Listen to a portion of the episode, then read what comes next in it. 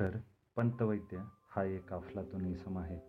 हे वाक्य लिहिताना मला विशेषणांचं तोकडेपण जाणवते अफलातून शब्दात तो मावणार नाही. अफाट उंची नाव हिमालय. आणि शरीरवृष्टी अशी की पंतवैद्याऐवजी हाडवैद्य हे आडनाव जास्त समर्पक.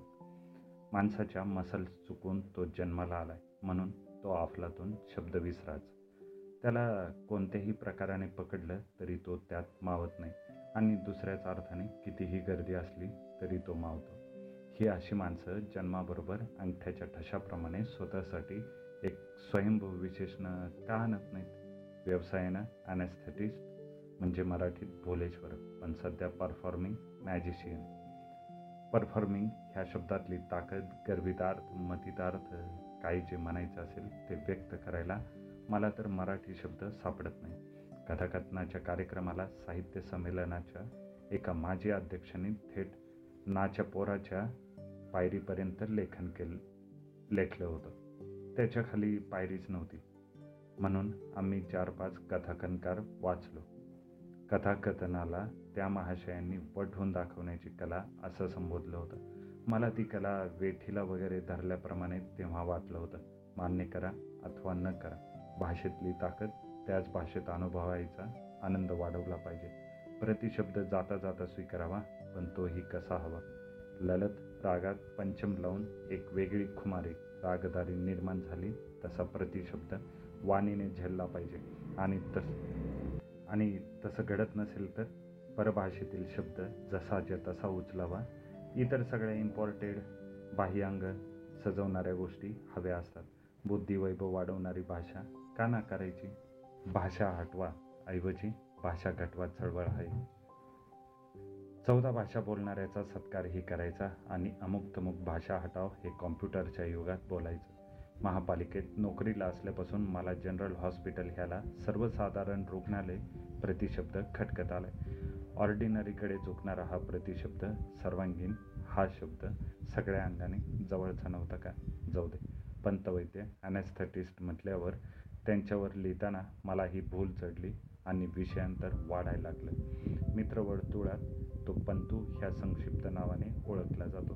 त्याच्या बालवायातला एक प्रसंग खरं तर बऱ्याच वर्षापूर्वी मानायला हवं. बालपण संपलंय कुठं? पंतूच्या पिताजींनी एक काचेचं मिठाचं भांडं आणलं. पंतूच्या पायाचा धक्का लागून त्याच दिवशी ते भांडं फुटलं. त्या क्षणी घरातल्या सगळ्या ज्येष्ठ मंडळीकडून पावळट वेंधळा तांदरट लक्ष कुठं असतं अशा सगळ्या अभिप्रायांचा वर्षाव झाला. पंतू गप्प. दुसऱ्या दिवशी वडिलांनी पुन्हा तसंच भांडं आणलं आणि जेवण होता क्षणी त्या दिवशी वडिलांच्या पायाचा धक्का लागून तेही भांडं फुटलं. पंतूने वडिलांकडे फक्त एक कटाक्ष टाकला. वडिलांनी नंतर त्याला खोलीत बोलावून घेतलं आणि ते म्हणाले आता बोल. मला धांदरट पावळट वेंढळे जे म्हणायचे ते म्हण. नजरेतून ही सगळी विशेषणं पंतूकडून वडिलांपर्यंत पोहोचली होतीच. आता शब्द हवे होते. आणि ते शब्द येणार नसतील तर त्यामागचं कारण हवं होतं. खाली मान घालून पंतू म्हणाला मी असं बोलू शकत नाही का? तुम्ही मोठे आहात वडील म्हणाले. ऐक आता मला हा मोठेपणा रातोरात मिळालेला नाही. मी शिकलो पैसे मिळवतो कुटुंबाचा भार मी खांद्यावर घेतला आहे. कपडा लत्ता शुश्रूषा शिक्षण सगळं मी सांभाळतो आहे म्हणून मला कोणी बोलू शकणार नाही. भांडं फुटायला नको होतं ह्यात वाद नाही. पण मी तसं पुन्हा आणू शकतो. इतकी शक्ती मी कमावली आहे. म्हणून कोणी बोलू शकणार नाही. आता तुला एक कथा ऐकवतो.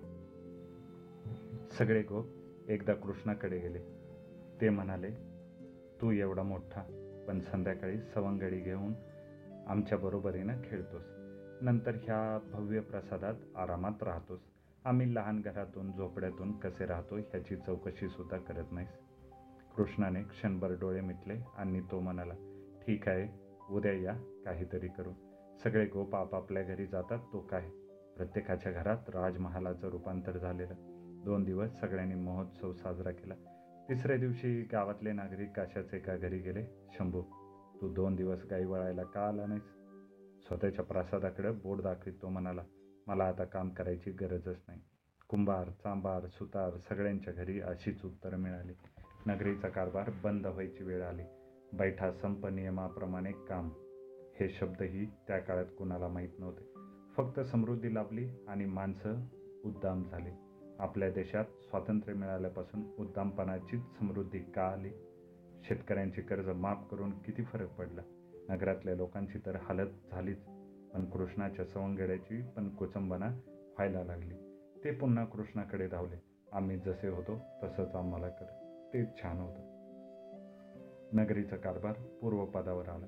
गोष्ट संपवत वडील म्हणाले आयुष्य हा एक प्रवाह आहे आणि प्रवाह म्हटलं की उतार हवाच समाजाची सगळी कामं व्हावीत म्हणून श्रीमंत गरीब मध्यमवर्गीय कुणी बुद्धिवान कुणी पिंडोक हे चढ उतार हवेच ह्याचा अर्थ ऐपतवाल्यांना सगळं माफ आहे असं नाही. माणसानं मस्त वाल होऊ नये पण काही ना काही कर्तृत्व प्राप्त झालं म्हणजे काही अपराध आपोआप पोटात घातले जातात.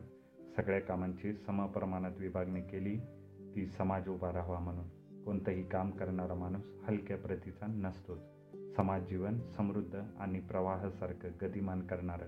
कोणतंही काम हलकं असेलच असं कसं? पण आपल्या राज्यकर्त्यांनी त्याला जातीचं रूप दिलं. जाती जमाती झाल्यामुळे प्रत्येक माणूस दुसऱ्या माणसापासून लांब गेला.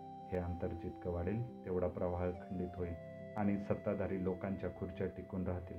तेव्हा खूपशी मोठा हो अधिकार चालून येतील. फुटलेल्या भांड्यातल्या मिठाला पण तू जागला आणि आज डॉक्टर पंतवैद्य अनॅस्थेटिस्ट आहेत. उत्तम जागोदार जादूगार आहेत. साहित्य संगीतप्रेमी आहेत. आवडलेलं साहित्य. गद्य असो पद्य असो ते मुखोद्गत आहे.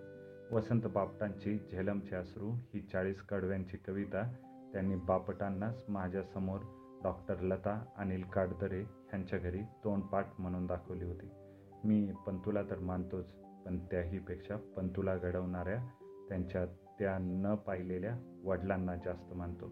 फुटलेलं भांडं हे निमित्त पण मुलाशी चर्चा करून त्याला विचाराला प्रवृत्त करण्याचं सामर्थ्य आणि त्याहीपेक्षा इच्छा किती वडिलांकडे पालकांकडे आहे जास्तीत जास्त गप्पा गोष्टी करण्यासाठी आपल्याला मुलांसारखे श्रोते नाहीत हे किती पालकांना समजले स्वतःचेच मित्र ड्रिंक्स त्याच त्याच गप्पा पत्ते स्वतःचा जीव रमवणं हे आजचं चित्र.